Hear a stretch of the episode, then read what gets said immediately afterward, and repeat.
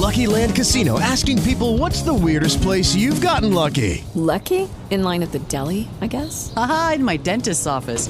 More than once, actually. Do I have to say? Yes, you do. In the car before my kids' PTA meeting. Really? Yes. Excuse me, what's the weirdest place you've gotten lucky? I never win and tell. Well, there you have it. You can get lucky anywhere playing at LuckyLandSlots.com. Play for free right now. Are you feeling lucky? No purchase necessary. Void where prohibited by law. 18 plus. Terms and conditions apply. See website for details.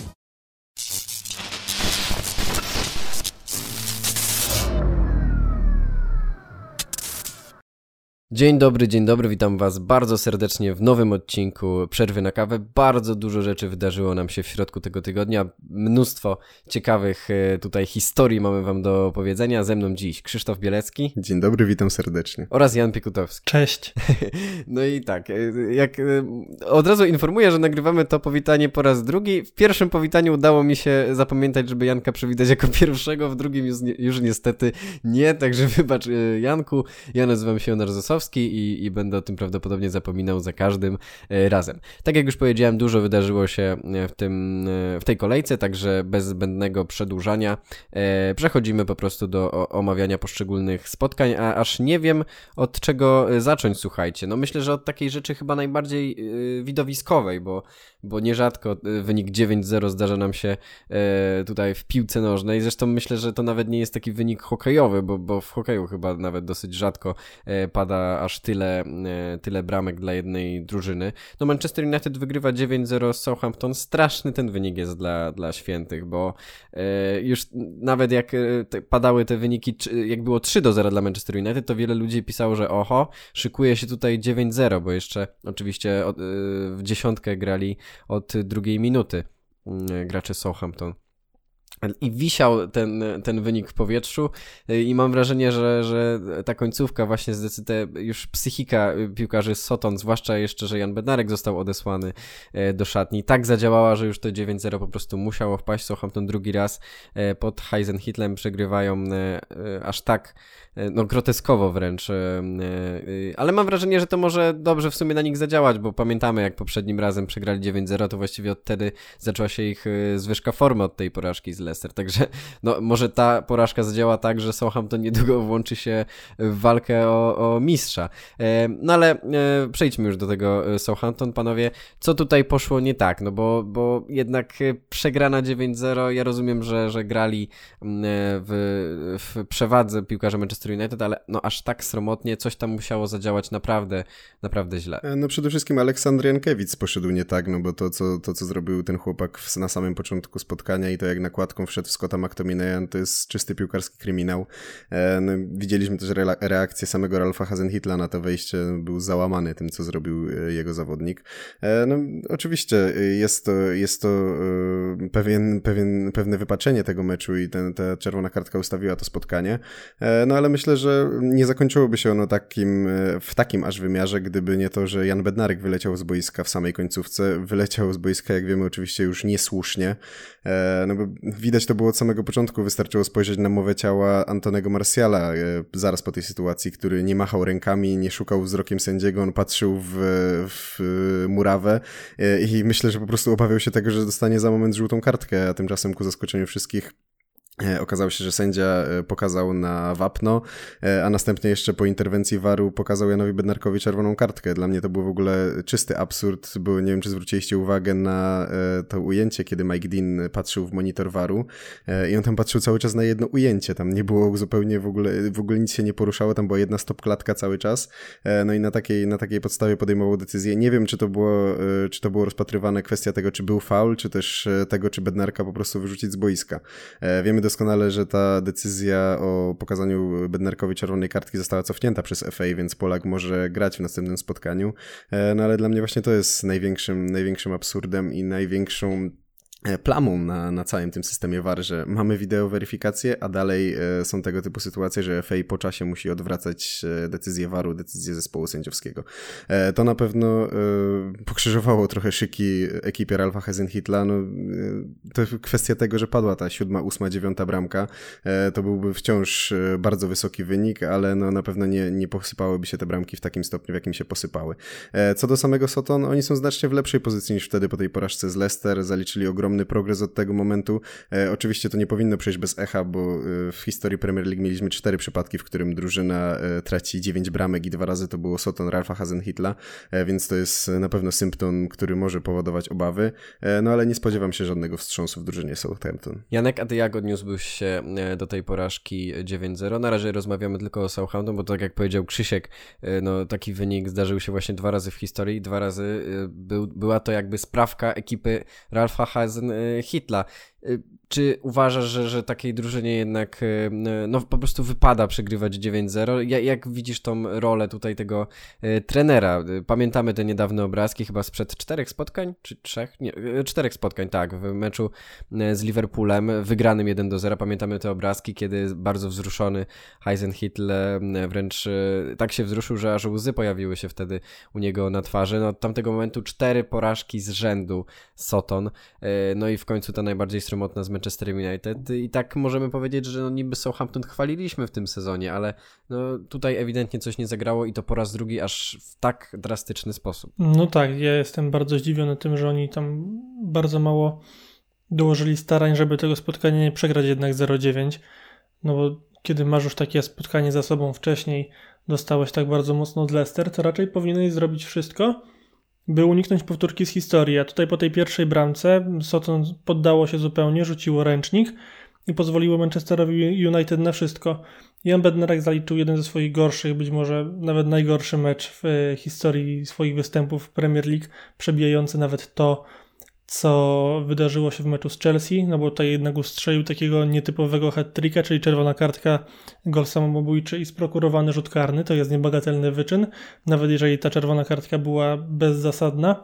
Mm, I odnośnie waru, o którym wspominał Krzysiek, to tam chodziło, wydaje mi się, przynajmniej wydaje, tak zrozumiałem to, co podały angielskie media, że Mike Dean rozpatrywał czerwoną kartkę dla Jana Bednarka pod tym kątem, czy Polak w ogóle był zainteresowany e, piłką, bo jeżeli nie był, no to w tamtej sytuacji można było wyrzucić go z boiska, oczywiście przyjmując to, że Polak faktycznie faulował Marsjala, co też jest delikatnie wątpliwe. No to jest też w ogóle kolejny absurd, bo gdyby Bednarek e, próbował włożyć nogę tak, żeby jednak e, złapać piłkę i przy okazji na przykład uszkadzając kostkę Marsjala czy cokolwiek innego, to wtedy już kwalifikowałby się do żółtej kartki. To jest e, jeden z większych absurdów w przepisach piłki nożnej, o których ostatnio usłyszałem.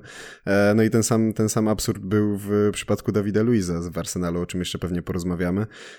No ale to jest kwestia wielu martwych przepisów, które są są kompletnie nie, nieadekwatne do tego, co dzieje się w rzeczywistości i które wymagają po prostu zmiany, bo o ile e, już zakładając, że Jan Bednarek faulował, no to interpretując sam przepis, który stoi gdzieś tam w, w księgach, e, no to, to, to oczywiście była to słuszna decyzja, aczkolwiek no wiemy, jak wygląda gra w piłkę nożną i wiemy, że to nie są, nie jest przełożenie przepisów z kartki na, na, na murawę. Mnie to w ogóle o tyle dziwi, że w wypadku Bednarka cofnęli tą kartkę i to jest jak najbardziej zrozumiałe, ale Dawidowi Luizowi już nie, ale no to jak już wspomniałeś o tym, pewnie będziemy mówili przy okazji meczu Arsenalu. Wracając do Soton, to nie tylko Bednarek, bo też Bertrand, tragiczne spotkanie, no i ten Jankiewicz nieszczęsny. E, w drugim... Stevens. Stevens, Stevens też, samo, Stevens też, parę też razy pusty przelot tak naprawdę, jeżeli chodzi o mm, dośrodkowanie drużyny Manchesteru United. Tak naprawdę jedynym zawodnikiem z defensywy Soton, który cokolwiek robił, to był Alex McCarthy, bo gdyby nie on, to tam by było więcej niż 9 do 0. Aczkolwiek mnie Soton zawiodł pod tym względem, że oni naprawdę nawet po tej drugiej czerwonej kartce nie zrobili niczego, żeby nie dopuścić do powtórzenia wyniku, bo przecież Dan James to w 93 minucie chyba strzelił tą bramkę na 0-9. Soton nie tyle wielkie kłopoty, co po prostu zdecydowana zniżka formy. Hazenhidla nie wyrzucam, tym bardziej, że on miał teraz ten skład bardzo mocno osłabiony. Mm, brakło wielu zawodników, no sam fakt, że Jankiewicz wygrał w pierwszym składzie dużo mówi o tym, czym dysponował Austriak w stosunku do tego, czym zwykle może dysponować. Tym bardziej, że sezon też miało momenty po bramce na 1 do 0, kiedy David Decha musiał parę razy się tam nagimnastykować. James Ward-Prowse po raz kolejny próbował trafić z rzutu wolnego, ale Hiszpan zdołał zareagować. Aczkolwiek no, poza tymi sporadycznymi elementami w ofensywie i dobrą grą McCarthy'ego mimo wszystko, mimo tych dziewięciu bramek, to Soton, no co tu dużo mówić, beznadziejny występ, ale jaki może być, skoro na tablicy wyników widnieje taki, a nie inny rezultat. Krzysiek, dosłownie króciutko na sam koniec, no bo wiadomo, że trudno jest nie pochwalić Manchester United w tym spotkaniu. Chyba taką najlepszą rzeczą, którą warto podkreślić jest to, że właściwie mnóstwo y, ludzi w tym meczu, mnóstwo piłkarzy strzelało po prostu bramki, bo praktycznie każdą bramkę strzelił kto inny, tylko Martial e, dwukrotnie trafił do siatki. Ja myślę, że to też jest e, jednym z plusów Dodałbyś coś jeszcze, żeby tak jakoś tam e, jeszcze bardziej zgloryfikować to zwycięstwo, czy po prostu spuścisz zasłonę milczenia, bo wszystko już zostało powiedziane? Czy wiadomo, że okoliczności były tutaj bardzo sprzyjające dla United i ten mecz ułożył się po prostu idealnie, jeżeli chodzi o wydarzenia te takie boiskowe w, w kontekście e,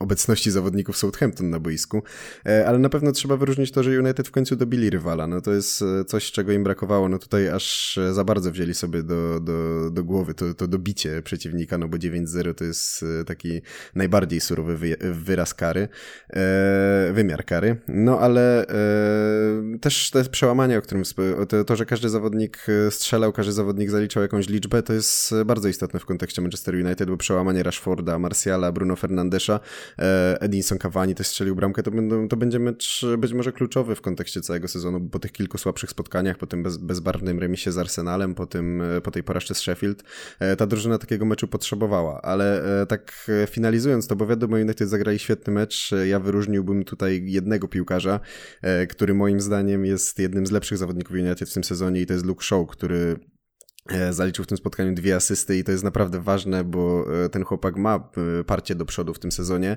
i bardzo często uczestniczy w kreowaniu akcji United, ale w końcu zaczął dokładać do tego jakieś liczby, co, co, co po prostu będzie wpływało na taki ogólny obraz odbioru jego gry. Co ciekawe, w tym sezonie zaliczył już 33 kluczowe podania, czym wyrównał swój najlepszy wynik z Manchester United, no a to był wynik za pełny sezon i rozegrał wtedy dwa razy minut więcej, więc to jest naprawdę dobry sezon Anglika. No jeżeli porównamy tą statystykę kluczowych podań na przykład do Andy'ego Robertsona, który zazwyczaj góruje, jeżeli chodzi o bocznych obrońców w tego typu statystykach, to Robertson ma tylko 6 kluczowych podań więcej w tym sezonie. E, także no, Luke Shaw jest tutaj takim cichym, może nie cichym, no po prostu bohaterem tego spotkania i w ostatnim czasie jednym z lepszych zawodników Manchester United. Shaw zdecydowanie nie był cichym bohaterem spotkania, ale mnie też urzekły mm, zmiany, które Solskjaer dokonał. Wiadomo, że United grało w przewadze, więc łatwiej jest pokazać się tym zawodnikom, zawodnikom z ławki ale często z strony Norwega był konstruowany zarzut, że te zmiany, które on przeprowadza, są nijakie i zawodnicy wprowadzani na boisko de facto tak naprawdę do samej gry nie wprowadzają zupełnie niczego. No tutaj Martial czy Donny van de Beek dobrze się wywiązywali z, ze swoich zadań.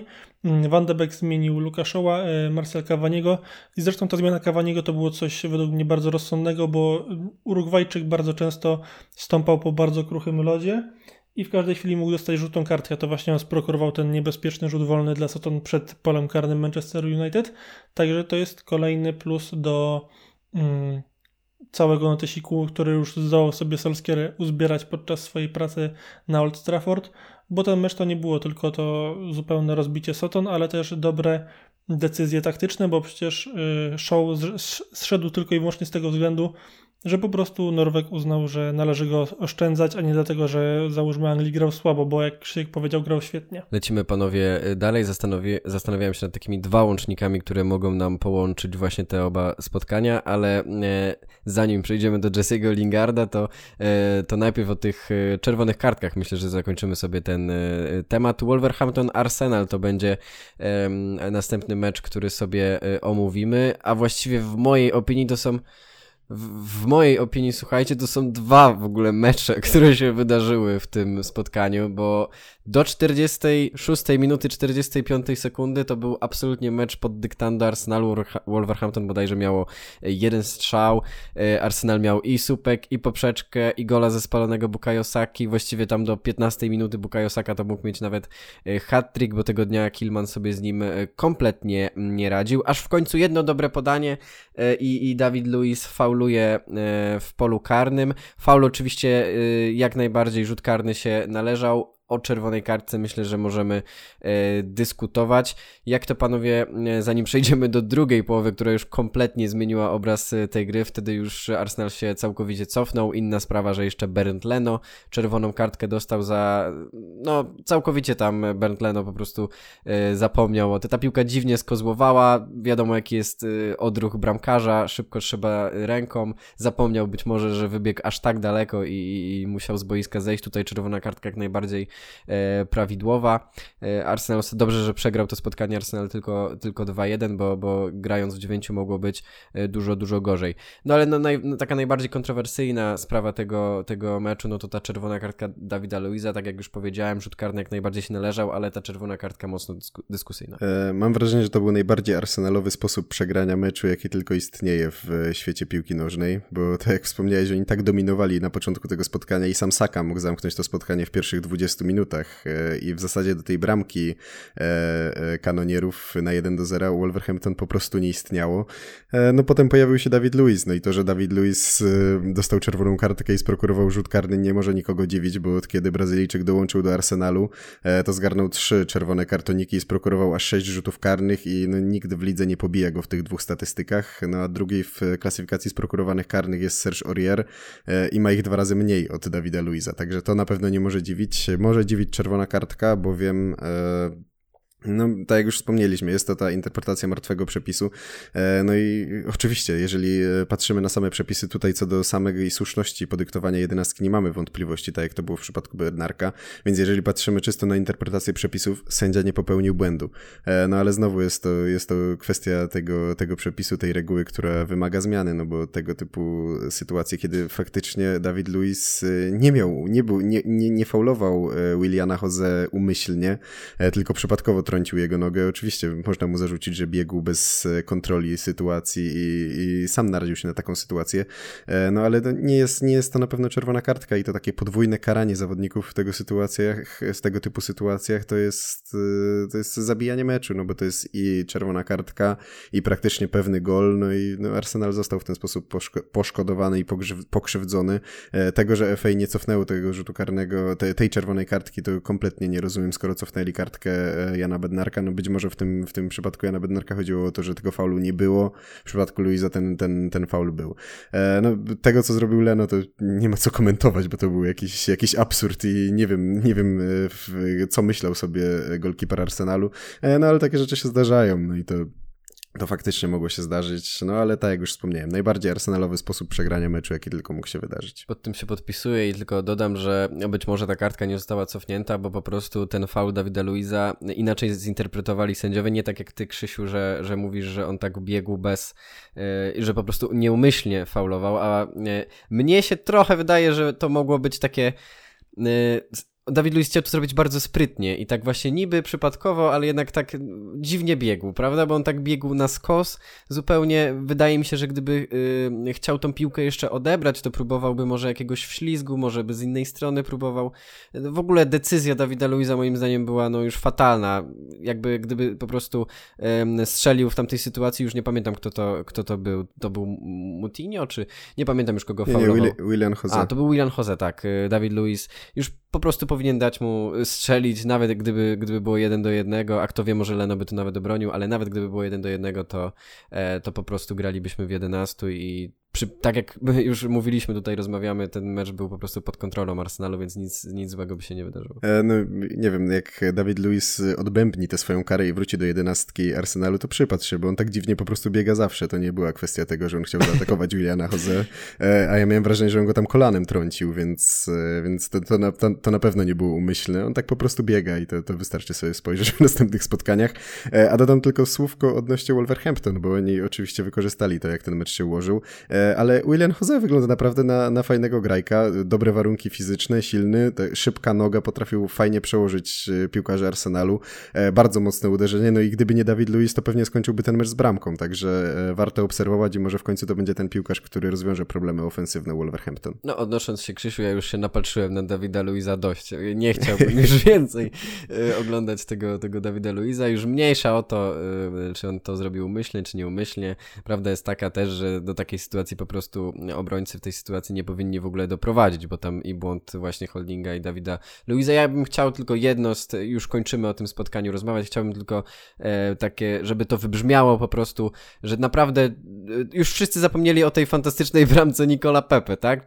Wszyscy e, jakby hejtowali, że, że Pepe to tam e, niby taki dribler, ale, ale jeszcze nic takiego e, superowego nie zrobił, no to proszę bardzo, dwie siatki, gol słabszą nogą, ale w ogóle nikt o tym nie pamięta, bo to spotkanie było tak absurdalne, że wydaje się, że ten gol to w ogóle był w innej e, kolejce, także to, to chciałbym pokreślić, że Nikola Pepe naprawdę dobry mecz, o Bukayo Sace już tyle powiedzieliśmy, że, że nie trzeba tutaj nic więcej dodawać, kolejne fantastyczne spotkanie tego, e, tego zawodnika. Przechodzimy No jak dalej. fantastyczne, jak przegrał Arsenalowi mecz.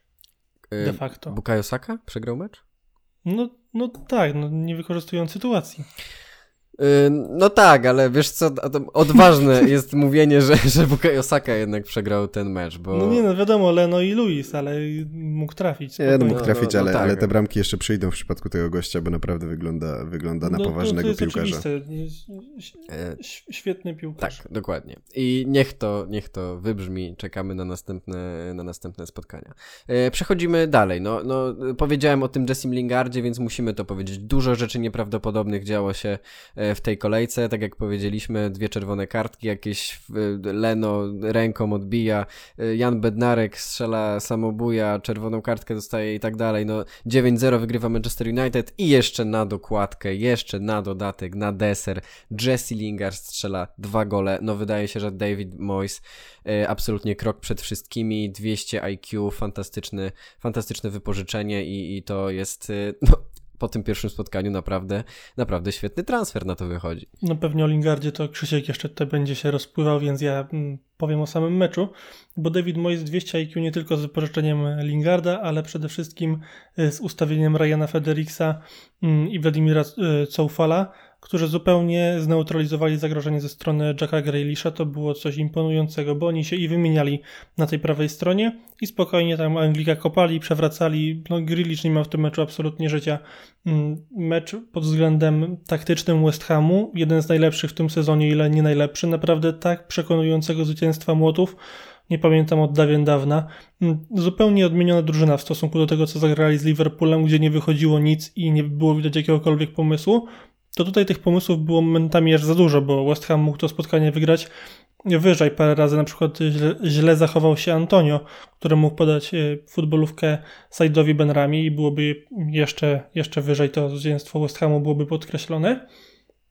Aston Villa nie istniała, co jest coś, co mnie bardzo mocno zaskoczyło, bo ja raczej spodziewałem się remisu ze wskazaniem nawet na Villa, a tutaj West Ham udowodnił, że oni nie są przez przypadek najlepszą drużyną z Londynu w tym sezonie, jakkolwiek absurdalnie dalej to nie brzmi, ale właśnie wydaje mi się, że powinniśmy już to przestać rozstrzygać w granicach absurdu mm, i sensacji, bo po prostu West Ham zbyt dobrze gra w tym sezonie w piłkę, żeby się z niego naśmiewać. David Moyes zupełnie odmienił tę drużynę. Łukasz Fabiański był w tym meczu tak naprawdę bezrobotny. Jedną sytuację, no i akurat nie miał co do, bardzo tam do powiedzenia przy, przy strzale Watkinsa, mm, więc okej, okay, występ Polaka, ale to też podkreśla, że defensywa West Hamu i środek pola był zorganizowany w taki sposób, że Aston Villa sobie w piłkę nie pograła. Ale już oddaję Krzyśkowi głos, bo ja wiem, że on chce o pewnym piłkarzu wam powiedzieć. E, Ja zanim przejdę do pewnego piłkarza, to zacznę w ogóle od tych dwóch drużyn, które, które tutaj dzisiaj grały, bo jeżeli przypomnimy sobie te spotkanie z e, końcówki ubiegłego sezonu, ostatniej kolejki ubiegłego sezonu, to Aston Villa grała tam z West Hamem i grała o utrzymanie w Premier League. I tym remisem z West Hamem utrzymała się w Premier League, e, a ekipa Młotów też nie była jakoś wysoko w tabeli, więc to były dwie drużyny, które, które gdzieś tam w rejonach strefy spadkowej się cały czas obracały, a teraz spokojnie o tym meczu, który, który odbył się w minionej kolejce, możemy powiedzieć, że to była walka europejskie puchary i to bez, bez cienia wątpliwości, bo obie te drużyny są zdolne do tego, żeby o te europejskie puchary powalczyć.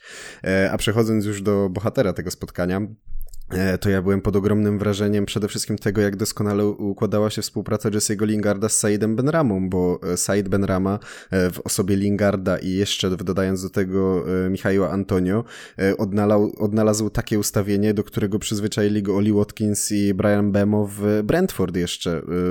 Jared Bowen był bardziej przyklejony do swojej strony, jak kiedy grywał w West Hamie z Benramą, a tutaj Algierczyk miał taką swobodę i on mógł wymieniać sobie te pozycje, no i to jak oni z Lingardem Współpracowali, jak wymieniali się piłkami, jak tworzyli okazję, wyglądało naprawdę na początek znakomitej współpracy i jestem bardzo ciekaw, jak to będzie się układało dalej. Czy to był tylko jeden przebłysk, czy faktycznie oni, oni we dwójkę będą grali tak dobrze. No a sam Lingard dwa gole, 59 kontaktów z piłką w tym spotkaniu, trzeci najwyższy wynik w drużynie, tylko za dwoma sympatycznymi Czechami. Dwa kluczowe podania, cztery udane driblingi, no to jest taki występ, który, po którym, którego chyba nikt się nie spodziewał ze strony Anglika. No i jeżeli Lingard utrzyma takie tempo, to on przez te pół sezonu w West Hamie pewnie wyrówna swoje rezultaty bramkowe z Manchester United. E, no, Ciężko nie cieszyć się z tego, że ten chłopak w końcu cieszy się piłką i może, może grać na dobrym poziomie. E, on stał się w Manchester United takim kozem ofiarnym, e, osobą, która była krytykowana za wszystkie niepowodzenia drużyny, nawet w meczach, w których on nie grał, ale no za jakąś e, spektakularną radość, czy wrzucony taniec na Instastory po meczu spadała na niego lawina krytyki. Także no bardzo fajnie, że on się odnalazł. Miejmy nadzieję, że to potrwa dłużej, no a sam West Ham gra rewelacyjnie. No, David Moyes znalazł sposób na tę drużynę. E, wystarczy spojrzeć na transfery Szkota w West Hamie. Tam on ściągnął sześciu zawodników. Ciężko jeszcze oceniać Lingarda, e, no ale wydaje się, że to będzie kolejny strzał w dziesiątkę, bo, bo, bo Jesse oferuje coś, czego, czego ten West Ham do tej pory nie miał. E, a oprócz niego są to Souczek, Bowen, Benrama, Cufal, Dawson, no i właśnie ten szósty Jesse Lingard i wszystkie tra transfery są trafione. No, nie były to budżetowe wzmocnienia, bo David Moyes trochę na te transfery wydał, ale to on buduje sobie drużynę, która może zrobić naprawdę ciekawe rzeczy. No i pozostaje tylko obserwować i czekać na to, czy, czy David Moyes z West Hamem awansują do Ligi Mistrzów, czy też tylko do Ligi Europy. Padło tutaj nazwisko Craiga Dawsona. To jest w ogóle piłkarz, który w ostatnich trzech meczach ma wyższy współczynnik expected goals niż Tottenham, cały Tottenham. Więc to nam pokazuje też z jaką skalą zjawiska mamy do czynienia, bo ten transfer Anglika akurat był dość mocno mm, kontrowersyjny, może nie, ale taki, że ok, wzmocnienie co najwyżej na ławkę, a tu się okazuje, że był środkowy obrońca Watfordu doskonale sobie radzi w pierwszym składzie i jest takim filarem defensywy Moisa.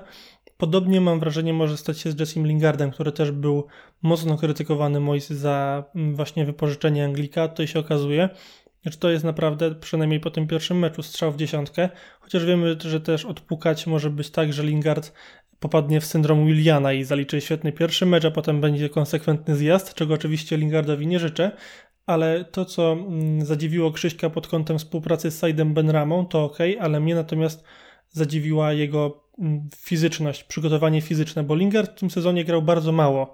Mm, ostatni mecz zagrał w styczniu i to był Puchar Anglii przeciwko Watfordowi, a poza tym jeszcze wystąp, występ przeciwko Luton Town i, i, Brighton, ale przeciwko Brighton to on zagrał 9 minut i te oba mecze były we, we wrześniu, więc to jest też pewna pochwała tego, jak Anglik sam się prowadzi, jaką ma samodyscyplinę, bo bez tego umówmy się, że on w tym meczu wyglądałby jak cień, bo wiemy, że jest wielu takich zawodników, którzy po prostu przychodzą do nowego zespołu po tym, jak zupełnie sobie nie radzą w poprzednim i zanim oni dojdą fizycznie, to minie trochę czasu, a tutaj Lingard wchodzi z marszu i wchodzi świetnie. Wbrew obiegowej opinii Jesse Lingard to jest piłkarz, który naprawdę haruje na treningach i to podkreślało już wielu trenerów. E, to, że jemu nie wychodziło na boisku, że gdzieś tam ta głowa nie dojeżdżała, to na pewno nie, była, nie był efekt tego, że on się źle prowadzi czy nie przykłada się do treningów, co często zarzucali mu też kibice Manchester United, ale no, to jest gość, u którego to przygotowanie fizyczne na pewno nie dziwi.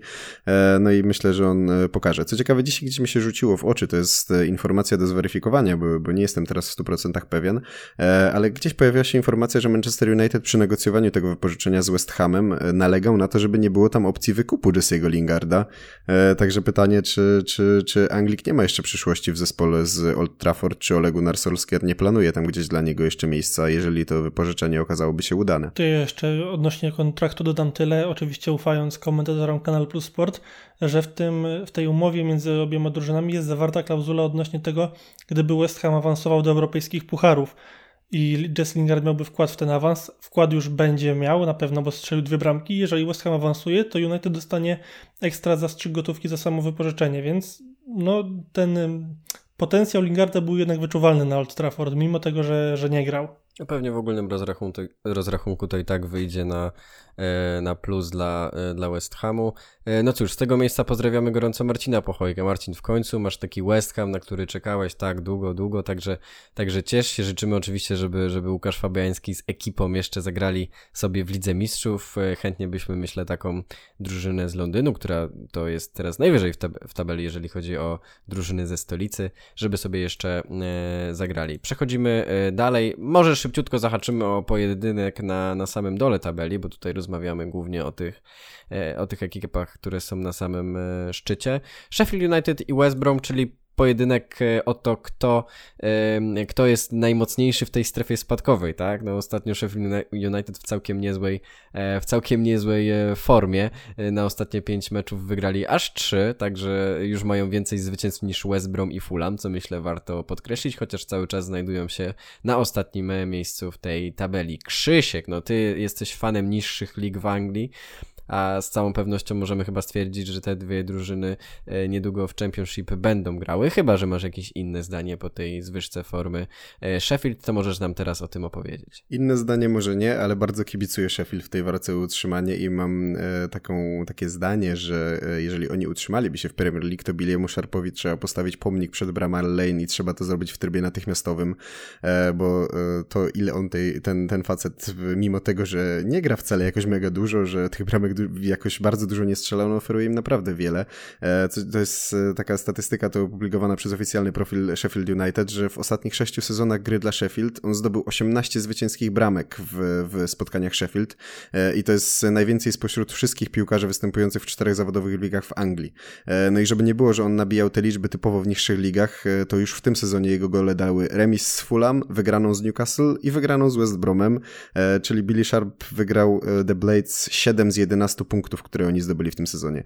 E, także to jest piłkarz, którego na pewno muszą się tutaj trzymać w, e, w Sheffield i muszą na niego stawiać, musi na niego stawiać Chris Wilder. E, no ale generalnie w meczu z West cała drużyna dała coś od siebie. Aaron Ramsdale w końcu zaliczył taką jedną interwencję światowej klasy przy strzale Robinsona z bardzo bliskiej odległości.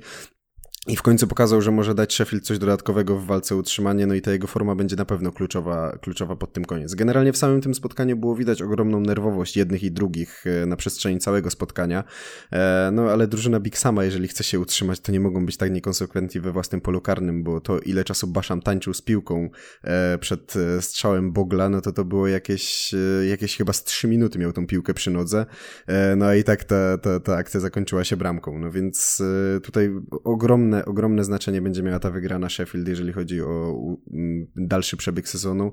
E, no i ja kibicuję i mam nadzieję, że to będzie historia z happy endem w ich wypadku. No mnie ten mecz pokazał tylko jedną rzecz, że rekordu Derby County się nie da za nic na świecie pobić. Nawet jeżeli tylko Sheffield United nie potrafiło zrobić, chociaż Sheffield oczywiście zasługiwało na więcej punktów niż miało w pewnym momencie, no ale jednak umówmy się, że ten, ten wynik jakby mm, pozwalał nam myśleć o tym, że ten rekord może paść. No nie padnie, i podejrzewam, że już nigdy w historii nie padnie tak samo jak ten rekord Chelsea 15 bramek straconych w jednym sezonie. A to oni tym meczem właśnie przebili ten, ten rekord, tak? To było, to było Mają 11 punktów w tym momencie, okay. ale no umówmy się, że w ciągu następnych 16 jeden jeszcze dowiozą. Wiesz, patrząc, co, co do tego Chelsea, to patrząc na ostatnie popisy defensywne Manchesteru City, to jest ryzyko, że oni nie stracą jeszcze więcej niż dwóch bramek do końca no. sezonu. No, w sumie, w sumie coś w tym jest. A tak jeszcze y, dodając coś do dyskusji o tym, że Sheffield mogłoby zakończyć swoją historię happy endem, no to widzisz, Krzysiek, kto jest na 17 miejscu teraz w tabeli. Y, oby, oby, oby Sheffield United y, zakończyło to, tą historię sukcesem. Widzę, że jeszcze chcesz dodać coś na koniec, więc szybko i przechodzimy do ulubionej tak, drużyny Janka zagaiłeś o Manchester City, jak zagaiłem o Manchester City, ty o Barnley, pewnie nie będziemy o tym spotkaniu rozmawiać, bo nie było specjalnie interesujące, e, ale współczynnik expected goals Barnley w spotkaniu z Manchesterem City wyniósł 0,1 i jeżeli zliczyć ich, e, te współczynniki z trzech ostatnich spotkań Declarets, to wyjdzie 0,8. E, ten, ten współczynnik 0,1 to tam miłośnicy tego typu statystyk wyliczyli, że 10 spotkań by musieli zagrać z Manchesterem City, żeby strzelić im jedną bramkę w tym sezonie, więc, więc to by było dosyć ciekawe a generalnie tak e, troszkę zgłębiłem się w to e, XG w przypadku Manchesteru City i, w ostatnich ich sześciu meczach e, te wypracowane sytuacje przez rywali, ten expected goals rywali w meczach z Manchesterem City to jest kolejno 0,1, 0,2, 0,4, 0,7, 0 i 0,2. No i to był szósty mecz bez straty gola w Premier League Manchesteru City, także no tutaj ta kwestia niestracenia już dwóch bramek do końca sezonu jest jak najbardziej realna. Powiedziałeś, że expected goals współczynnik wynosił 0,1, a 0,1 skończył się mecz Liverpoolu na Anfield z Brighton. No cóż, okazuje się, że, że to Anfield nie y, przestało być twierdzą właściwie dla tych zawodników y, Liverpoolu, bo, bo to jest kolejna porażka na, na ich własnym stadionie, a wiemy, że Liverpool słynął z tego, że raczej u siebie meczów nie przegrywa. Słuchajcie, no wielki wpływ na to, jak, jaką Brighton ma formę, bo przypomnijmy, od czterech meczów Brighton nie przegrało meczu, co więcej, trzy z nich wygrało. E, wielki wpływ na to mają, e, myślę, nasi polscy zawodnicy, którzy zasiadają na ławce rezerwowych. E, ta zwyżka formy, myślę, nie jest przypadkowa, bo wszyscy zawodnicy, którzy konkurują z nimi do, do składu, zaczęli po prostu grać lepiej. I, I Brighton wygrywa swoje mecze, ale no, myślimy, że niedługo zobaczymy naszych tutaj polskich zawodników na boiskach Premier League. Mecz z Liverpoolem, shame on Liverpool, kolejna porażka, tym razem 0-1. Janek, ty na pewno będziesz chciał skomentować to, więc proszę. Tak właściwie to niekoniecznie bym to bardzo chciał komentować, szczerze powiedziawszy, bo to był absolutnie tragiczny mecz ze strony Liverpoolu. Mm, ale nie zgodzę się z tym, co powiedziałeś o tym, że Anfield dalej nie jest twierdzą. To jest twierdza, tylko że nie wiem, czy kojarzycie z dzieciństwa takie te dmuchane zamki. No to, to, to jest mniej więcej to jest ten poziom zabezpieczenia. Widziałem tę fotę, widziałem. Mm, no właśnie. Brighton nie chcę powiedzieć, że Liverpool zlekceważył, ale troszeczkę tak to wyglądało. Ale to, że Graham Potter zupełnie rozgryzł pomysł jakikolwiek na grę Jurgena Kloppa, bo to, że postawiony na wahadle znowu został Dan Bern i ten plan działał, to, że Anglik zbijał wszystkie piłki głową po prostu jakiekolwiek latały w powietrzu, to też było coś, co pomogło Brighton w sposób wymierny wygrać mm, to spotkanie no nie ma co się tutaj za bardzo rozwodzić, bo to generalnie był słaby mecz. Po prostu mówimy o nim głównie z tego względu, że Brighton pokonało Liverpool na wyjeździe, co jest samo w sobie dość dużym zaskoczeniem. Mm, i to jest też dowód na to, tak mi się przynajmniej wydaje, że w tym sezonie nie możemy być totalnie niczego pewni na dobrą sprawę, poza tym, że Manchester City będzie zachowywał e, setne czyste konto z rzędu, bo to już nam się udało ustalić, że jest całkiem prawdopodobne i że Manchester City na 98% wygra ligę, bo jeżeli Liverpool odpadnie, znaczy jeżeli Liverpool przegra teraz City w najbliższym spotkaniu, to na dobrą sprawę no, wydaje mi się, że wypisuje się z walki o Mistrzostwo Anglii w tym sezonie ta strata będzie zbyt duża, City jest zbyt mocne, tym bardziej, że Liverpoolowi mm, wypadł już na przykład y, Alisson, to jest kolejna poważna kontuzja, nie wiadomo czy Brazylijczyk wróci do końca tego sezonu. Więc no umówmy się, że ta kadra Derec nawet nie predestynuje do tego, żeby powalczyć z tak funkcjonującą maszyną Pepo Guardioli, a drużyna Brighton nie predestynuje do tego, żeby być uwikłaną w walkę o utrzymanie. Według mnie oni teraz spokojnie już mogą patrzeć w górę tabeli, a przynajmniej powinni patrzeć, tym bardziej, że te współczynniki, czy to expected goals, goals czy expected points, one wszystkie mm, jakby premiują fakt, że drużyna Grahama Pottera powinna być wyżej no i dobrze, że te mecze przyszły.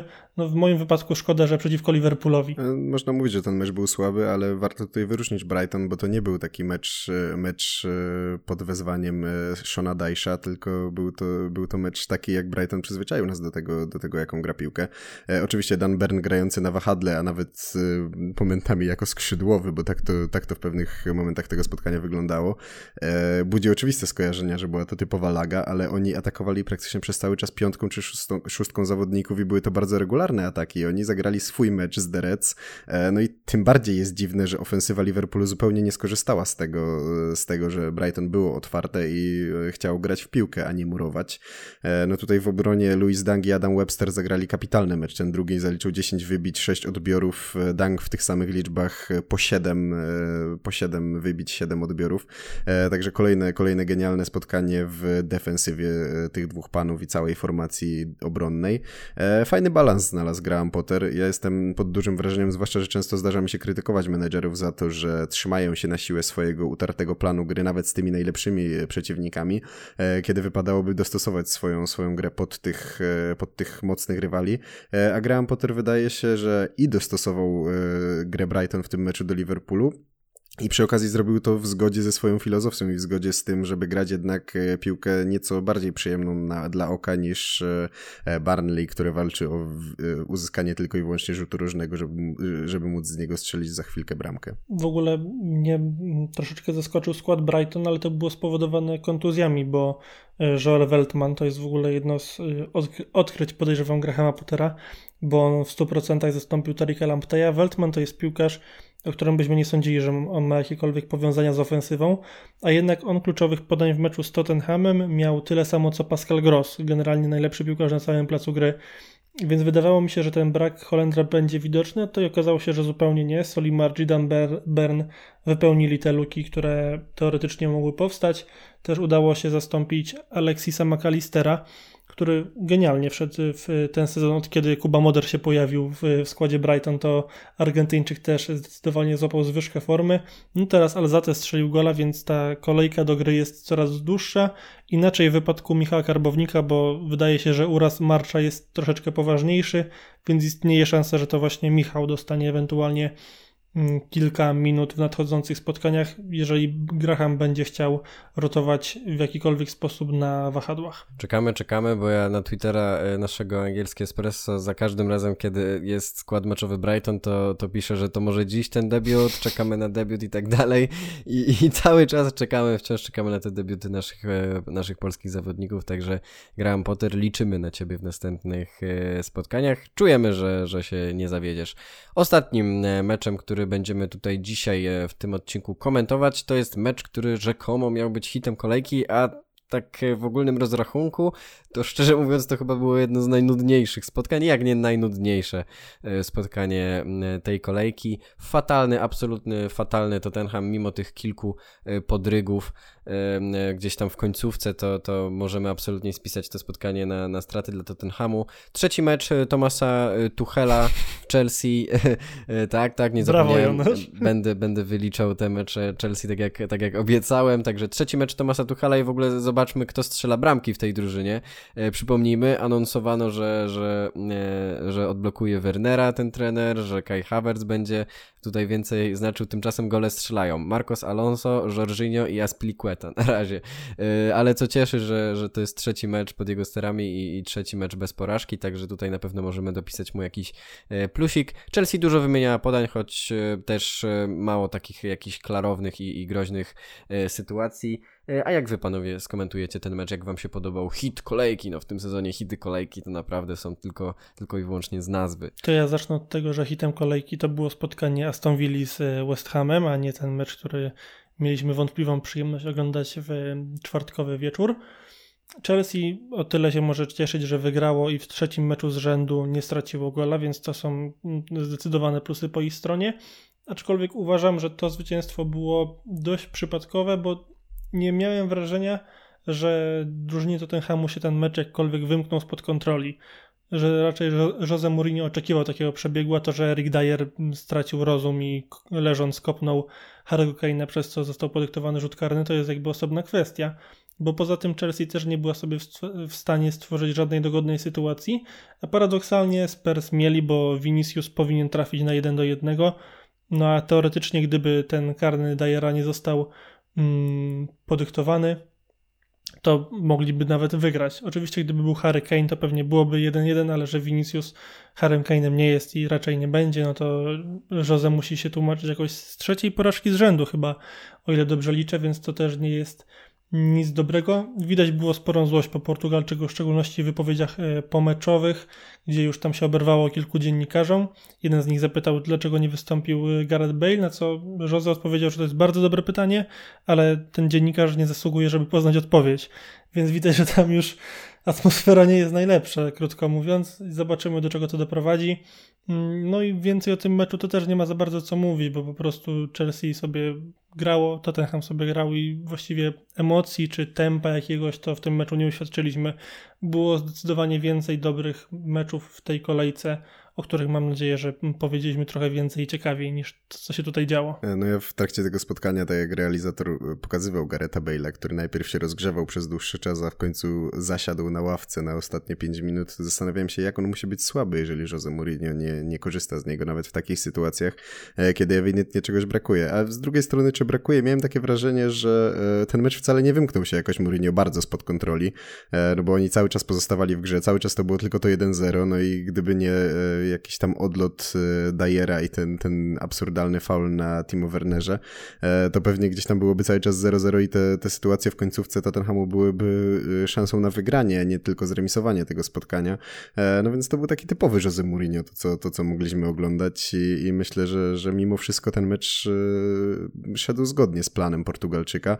No a to, co mówisz o tych odzywkach w, mediu, w mediach w stosunku do dziennikarzy, to jest typowa zagrywka Jose Mourinho i odwracanie uwagi od słabszej gry drużyny kontrowersją, e, sprowadzaniem tej takiej niechęci i tego blasku fleszy całego na siebie, a nie na, nie na słabość swojej drużyny. E, wiemy doskonale, że brak Harry'ego Kane'a odejmuje tej ekipie no, powiedzmy, że 50% jakości, e, bo drugie 50% stanowi, stanowi pewnie Son. E, no i, i Biedna ciężko... reszta piłkarzy. Biedna reszta piłkarzy, tak. E, no i ciężko patrzy się na to, na to jak gra Tottenham. Gdzieś widziałem już statystykę, że to był, to jest pierwszy raz w, w trenerskiej karierze Jose Mourinho, e, kiedy przegrał dwa ligowe mecze z rzędu na własnym stadionie, więc e, to nie są przelewki, to są naprawdę kiepskie wyniki Portugalczyka w tej chwili. Jak już e, Krzysiek wspominasz o takich nietypowych rekordach, to mi się właśnie przypomniało coś odnośnie Liverpoolu, zapomniałem o tym wcześniej. Mm, Liverpool pierwszy raz od 1984 roku w trzech kolejnych meczach u siebie nie zdołał strzelić gola, więc duże brawa. No, więc jest to, Możesz mówić więc dalej. jest to na pewno przełomowy sezon. Nie wiem, czy, czy jest jest coś więcej do dodania na temat Tottenhamu, no trzeba obserwować, co zrobi Daniel Lewy i czy e, dalej będzie miał duże zaufanie do Portugalczyka, czy jednak e, ta cierpliwość się skończy i tam pojawi się protokół, nie wiem, może Eddie Howe, a może ktoś, e, ktoś inny. Janek powiedział w ogóle duże brawa i, i miałem flashback po prostu ze swojego życia, zaraz to opowiem, jeżeli dotrwaliście do tego momentu, to w nagrodę anegdota z mojego życia, byłem kiedyś na weselu Jej, i to byłem kiedyś... takie elementy. Dodajemy element anegdo, anegdot. Y, panowie, kiedyś byłem na weselu i, i tam był wodzirek, który dosłownie każde zdanie kończył duże brawa, duże brawa. I mi się to tak wbiło po prostu w, w nocy, że ja nie mogłem zasnąć, bo cały czas musiałem bić brawo po prostu. Miałem to, miałem to w głowie. Krzysiek, co ty jeszcze chcesz dodać? Bo widzę tutaj na czacie, że dodałeś coś do tego. Że jest godzina 23.50 i jeżeli jeszcze nas słuchacie, to wiedzcie, że mamy już dosyć tych meczów, które pojawiają się codziennie, co, co kolejkę, co, co tydzień, dwa razy w tygodniu kolejka e, i czekamy już aż Premier League jednak mimo wszystko troszkę zwolni. To ja tylko jeszcze na koniec chciałem powiedzieć, że Jonasz generalnie na różnych uroczystościach ma potem problemy z zaśnięciem, znaczy w uroczystościach, różnych eventach, bo na przykład kiedy mieliśmy zlot, to również nie mógł zasnąć, razem z Tomkiem Lewkuchanem dzielił pokój, ale o tym to już może kiedyś indziej wam opowiemy. To jest anegdota zdecydowanie na, na inny na inny Q&A jakiś. inny podcast, na inny Q&A, w każdym razie e, tak, tak, spaliśmy wtedy tylko dwie godziny, bo niestety, ale sąsiedzi nie, nie pozwalali nam z powodów w tym podcaście nie zdradzę, e, nie zdradzę jakich, a na drugi dzień wygraliśmy turniej w piłkę, także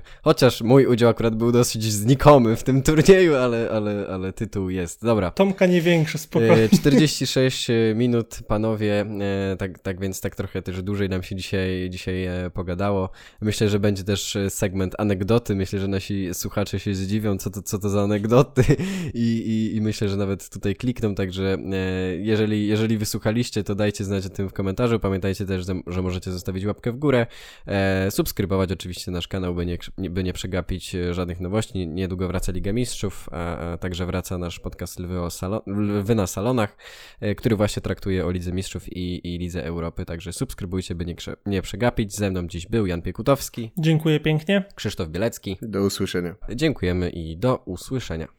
Hello, it is Ryan, and we could all use an extra bright spot in our day, couldn't we? Just to make up for things like sitting in traffic, doing the dishes, counting your steps, you know, all the mundane stuff. That is why I'm such a big fan of Chumba Casino. Chumba Casino has all your favorite social casino style games that you can play for free anytime, anywhere with daily bonuses. That should brighten your day a little. Actually, a lot. So sign up now at chumbacasino.com. That's ChumbaCasino.com. No purchase necessary. VGW. Void were prohibited by law. See terms and conditions. 18 plus.